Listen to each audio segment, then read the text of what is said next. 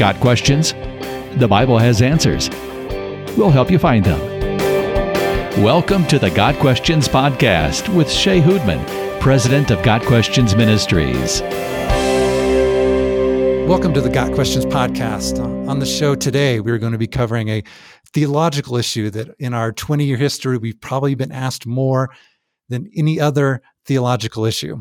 It's Calvinism versus Arminianism, or God's sovereignty versus um, humanity's free will, or divine election versus human responsibility, however you want to call it. And today I've got with us a good friend of mine, um, Dr. Christopher Cone, and he is the only person I know who has three doctorate degrees. So, what better person to have on the show to help us finally put this issue to rest? I'm kidding, by the way. But um, Dr. Dr. Dr. Cone, um, thank you for coming on the show today. Shea, it's an absolute privilege to uh, to be here with you. So thankful for your ministry, for all that you do, and uh, we can at least advance the question, uh, but we won't settle the issue, of course. Uh, of course. So, you told me about a book you've written um, recently. So the the SOFA Rule, and we'll include a link to this in the on the comments field on YouTube and also on our podcast page. But tell me, tell our audience um, how you've wrestled with this issue and the conclusions that you've come to. Well, of course, it, as in many theological debates or uh, or controversies, there's typically two sides, right? Uh, two different views, and they're opposing, and it creates. Uh, you know, it can actually create animosity and it can uh, cause people to go in some really different directions. And as as I have uh, tried to seek to find answers biblically, which is one of the reasons I'm so thankful for Got Questions because of that commitment to to looking at things through that biblical lens. As I've sought to do that, what I've realized is that the the two sides, and this is true in many uh, theological controversies and even socio-political controversies, that many of these debates and disagreements are so polarized and when you look at the biblical perspective, generally the biblical approach is door number three.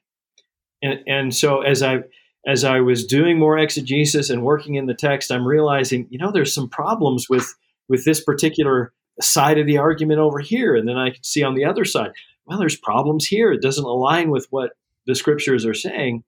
And I felt like in, in looking at this issue over time, the Bible is really clear and it it makes statements that uh, when we acknowledge that God can deal with tensions and things that are maybe apparent conflicts, uh, that He can do that, and and when we can be okay with that, uh, then the, then I think things resolve pretty well. So I I see it door number three in that. So in the study um, of this issue, um, where do you find yourself falling on the spectrum between Calvinism and Arminianism on these uh, various issues? And do you find that no matter where you land, people on both sides of the issue tend to be dissatisfied with the conclusions you come to? It's, it's a great question, Shea. And you might expect an answer like this. On one side, you, you have red. On the other side, you have blue. And you know, somewhere in the middle in that spectrum, you know, we all want to be balanced, so we'd want to be maybe purple in, in that in that discussion. Okay. But this question is really more like do you like the color blue or do you like asparagus? Right? Or, uh, you know, the idea is it's not two colors, it's not a spectrum uh, uh, of colors where you just kind of pick. It's two totally different concepts that have historically set themselves against one another and presented themselves as different colors on a spectrum but when you dig into them they're really they're really dealing with issues that are unrelated. And i think because of that the biblical approach isn't we have point a and point z and the bible is somewhere in here. It's it's it's more like you have a, a philosophical discussion here that's undergirding Calvinism, and you have another separate philosophical discussion here that's undergirding Arminianism and Arminian thinking. And the biblical approach is different than both. It's not in the middle, it's just different than what, what they're both doing. Um, and so, generally, some would consider themselves, for example, a four point Calvin, Calvinist, uh, one who would hold to four points of Calvinism. And so they would say they're kind of a moderate Calvinism. The problem with that is the points of Calvinism are logically written in such a way that if you accept one, you have to accept all five. Uh, it's illogical and inconsistent to, to do anything other. So I would personally reject all five points of Calvinism as written. And by the way, so would John Calvin. These are written by his followers later who are responding to the remonstrance. And Calvin, in his writings, isn't a five point Calvinist. So there's that inconsistency idea. The Ar- Arminian argument is is working from a different perspective. Of course, I would I would reject kind of all five of those as well. And so I, I, I would see these not as within a spectrum as much as uh, they're making affirmations of how God is working. And the Bible is making a different affirmation about how God is working. And I think we kind of have to choose the Calvinistic God, the Arminian God, or the biblical God, because these are kind of three different entities if you get right down to it. And most don't want to think of it in those terms.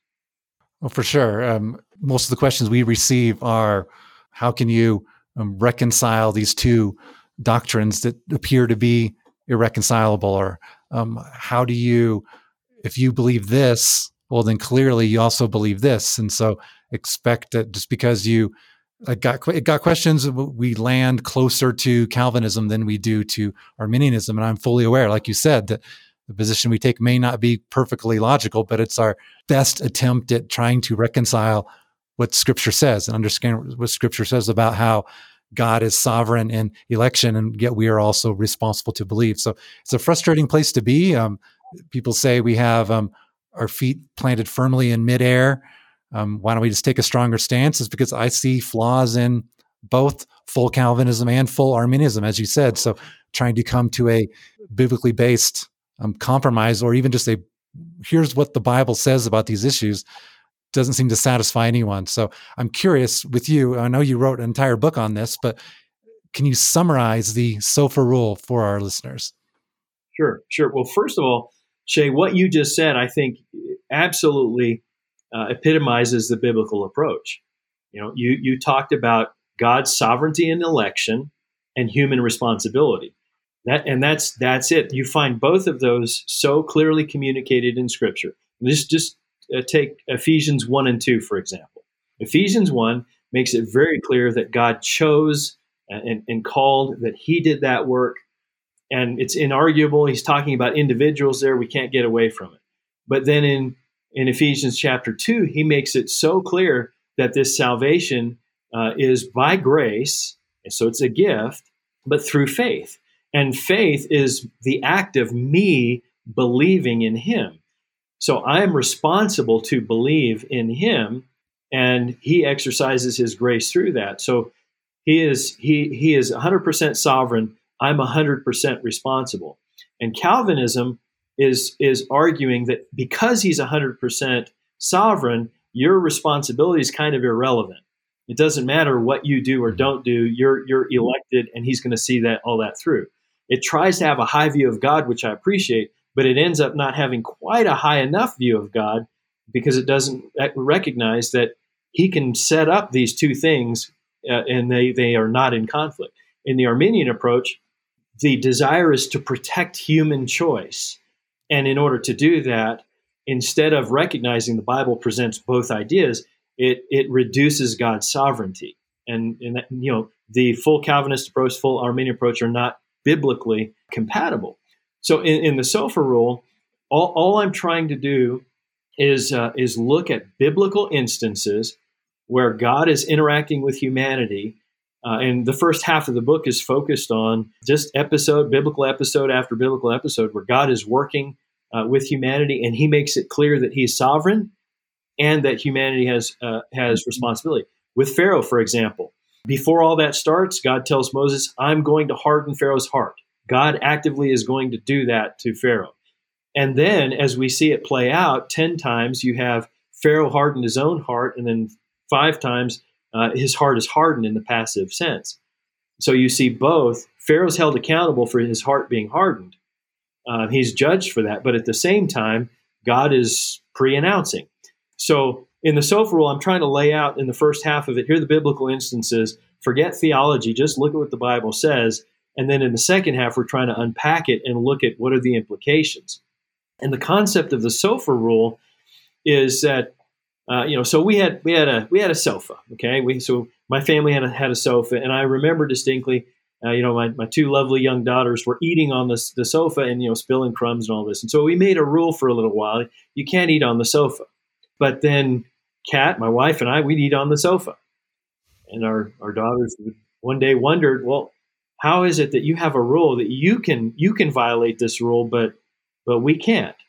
And it kind of I, I, I made these these connections that God has all these rules in place for us. We're not sovereign. We we don't own the sofa. We can't make the rules. Uh, so we have to submit to his to the owner's system. But God has the freedom to do that. It's his sofa. He made it so he can do whatever he wants to, right? And mm-hmm. and so when he is sovereign and in control of all things, he can set the rules to the game. If he wants to give us responsibility, hold us accountable, uh, he absolutely has the right to do that. So that's kind of the idea of the the sofa rule, which is a goofy name for a book. It totally makes sense, and I enjoyed the that illustration as I I read the book, and it's um it's fascinating for me to think about. something I really enjoy thinking about trying to figure out. But one of the struggles I've found is that while many Christians are willing to, in a sense, embrace the mystery when it comes to the Trinity, they, will admit, I'm never going to be able to perfectly understand the Trinity or the humanity and deity of Christ, the hypostatic union. They'll admit, I don't fully understand how that works. So they willing to embrace a certain amount of mystery on those two issues. But when it comes to this one, for whatever reason, people want to figure it out.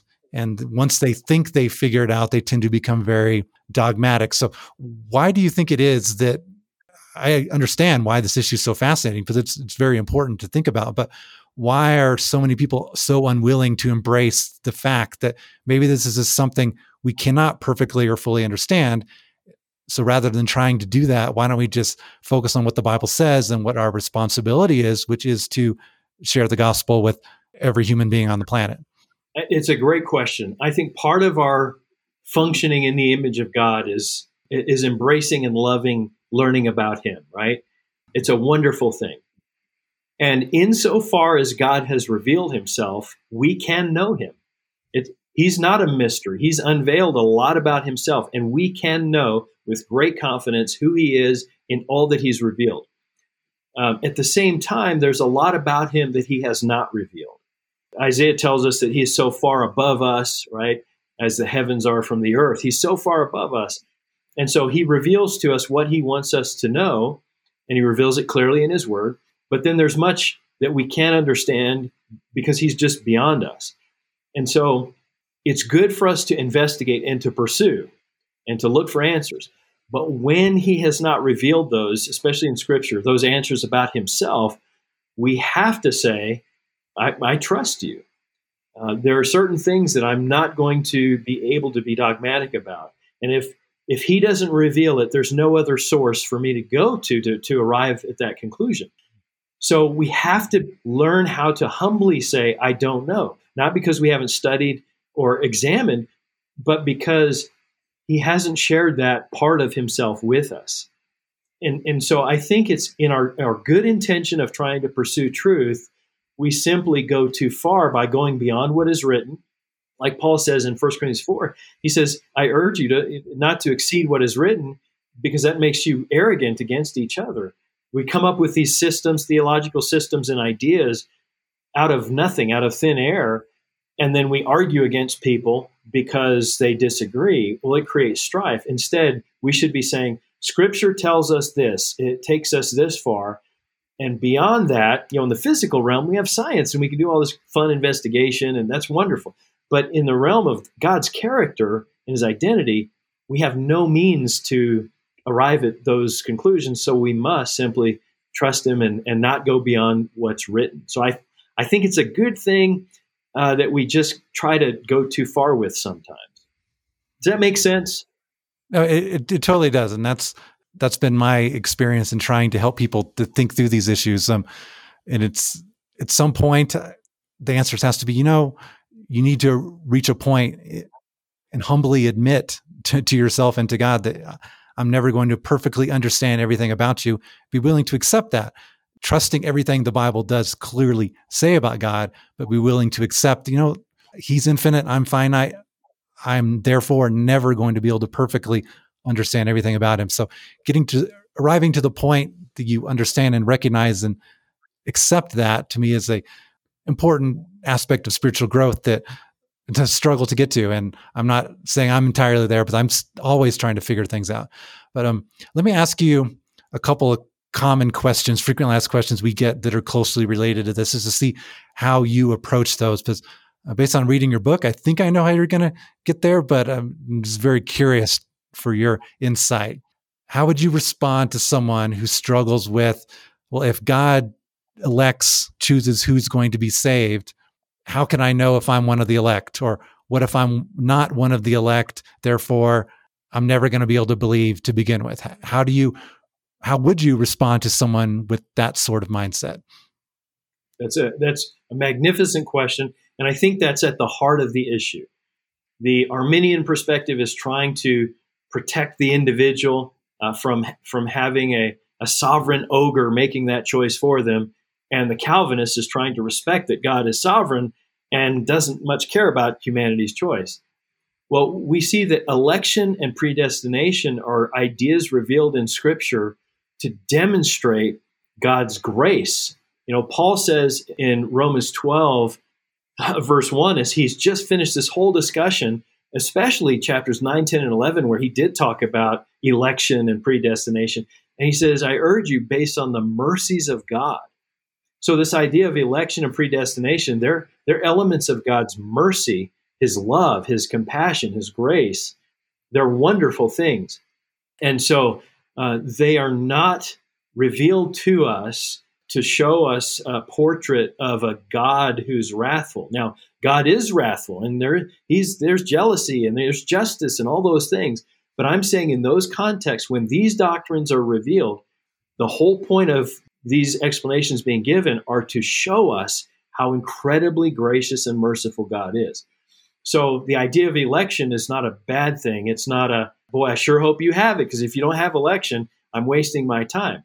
You know, some who hold to this idea, by the way, will say that in your counseling, when you're counseling someone, if you're counseling an unbeliever, you can't even tell them that Jesus died for them because in this in this particular system, uh, the mm-hmm. third point of Calvinism is that Jesus only died for the elect. And if you're not the elect, he didn't die for you. So I can't really proclaim the good news that Jesus died for you. Well, that doesn't align with Scripture at all in any way. So predestination and election are revealed to us as a means of showing us God's grace and mercy. Now, I have no idea. I have nothing to, to say whether or not I was predestined or elected except Scripture. If I have believed in Him, I know I was predestined and elected and all that, right? And, and this is one of the challenges. We make the recipe for salvation so complex, where in the Gospel of John, it's believe. The believing one has eternal life. If you've believed in Christ, you have eternal life, which means reverse engineer that you were predestined before the foundation of the earth. This is incredible, right? Yeah. So rather than having a person wonder about that and giving them a recipe for how to be saved that's so complex they don't know if they can ever do it, asking them, do you believe in this Jesus Christ, who he is and what he did for you? You, you put your trust in him. Well, yes. Well, then, boom, you're you're elect. Well, what what if I wasn't? Then maybe I can't really believe. Do you believe? Yes. Well, then you were. It seems like a really simple thing. We're trying to focus on the mysterious part that we we can't touch, we can't touch, taste, or feel. When what he tells us to interact with is, no, this is true. Believe in me, and you have all of this. No, when when we get that question, it's trying to point people back to scripture. Look, nowhere in scripture does anyone express any concern about whether they are one of the elect. Um, nowhere in scripture does it say that is something we need to be worried about. No, our our responsibility is to receive Jesus Christ as Savior, to believe in Him, to trust in Him alone as the atoning sacrifice for our sins. So this struggle with questioning whether one is elect is completely foreign to scripture. So I, I love how you explain that. Question number two, you could probably guess what the next one is because it's probably one of the most important factors in the Calvinism versus Arminianism debate, and that's of eternal security. So if you're Calvinist, you go with um, perseverance of the saints, that anyone who is elect will persevere to the end. They will never lose faith, deny that Christ, anything like that. They will persevere to the end. Arminianism, there's multiple variations. There's some who believe that salvation can be lost and regained multiple times. There are Arminians who believe in once saved, always saved. So, with the biblical perspective, how do you approach the eternal security issue? And why this is so important is because when people doubt both whether they are saved and whether they always will be, it creates all sorts of problems theologically, personally, practically, spiritually. And it causes people to doubt the love of God when they think, oh, if I if I sin, if I mess up, my salvation's gone and I don't know if I can get it back. So how do you approach the eternal security issue? I, I love to start with the words of Jesus. Just really simple. Of course, in John 3 and John 6 especially, looking at John 6:47, for example, Jesus says, uh, "The believing one," and he uses that participle, "the believing one." It doesn't show up like that in English, but it's the believing one has present tense eternal life.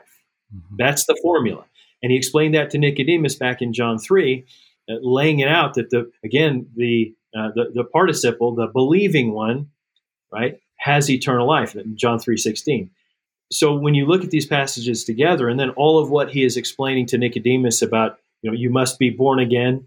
Uh, some people say you must be born again, uh, misunderstanding that, right? But you must be born again. Uh, there's this renewal that happens, and I would say it like this: When you believe, if you are a believing one, at eight o'clock in the morning, you become a believing one. You've been born again. You have this new birth. You have this new life. Now, a person can commit suicide right? A person can end their life, but did their committing suicide unborn them? Is there anything they could do to be unborn? No, they can they can end their life, but they can't be unborn. When we're born again, we are born again the moment we become a believing one. So at eight o'clock in the morning, I become a believing one. Jesus says in John 6 47, I have at eight o'clock in the morning eternal life, life that by definition cannot end. And so at nine o'clock in the morning, I, in my immaturity, I commit some awful sin. And somebody says, Well, you must have lost salvation because you committed this mortal sin. Well, what did Jesus say? You are a believing one at eight o'clock in the morning. You have eternal life at eight o'clock in the morning. That means that at nine o'clock in the morning, you still have eternal life. Now, you need to grow because you're acting like an infant, right? And we've got a discipline process, but you are in Christ. And, and it's just that simple in the Calvinistic system, it's trying to make it very complex. We have to have these believers being saved, but it has to be some additional ongoing continuous work of God. Whereas in the Arminian system, if uh, God wasn't sovereign in a person's being saved, then God isn't sovereign in a person's keeping that salvation, so a person can lose it.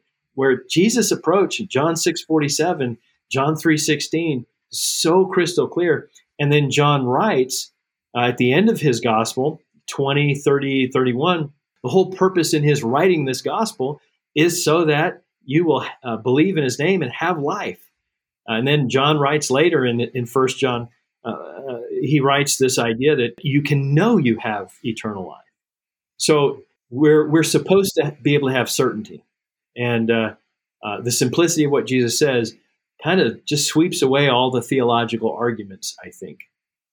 That's excellent. I love the unborn analogy that nothing we can do can cause us to be unborn, either physically, and the same truth applies spiritually that once we're born again, once we're born from above, once we are the new creation in Christ, nothing we can do can undo that. So that's a powerful reminder, and I think a good biblical perspective on how we should be approaching the uh, loss of salvation question. So, Dr. Cone, thank you for helping us think through these issues a little bit.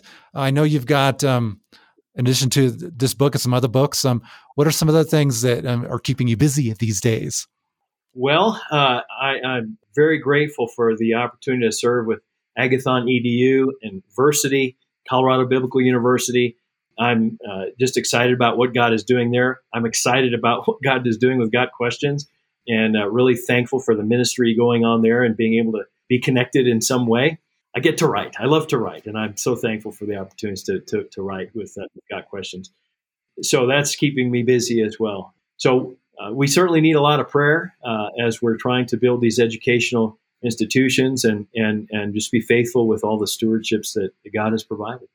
So thank you for sharing that, and um, we will include a link to your both the book and then some whatever other resources you like for our listeners to have access to.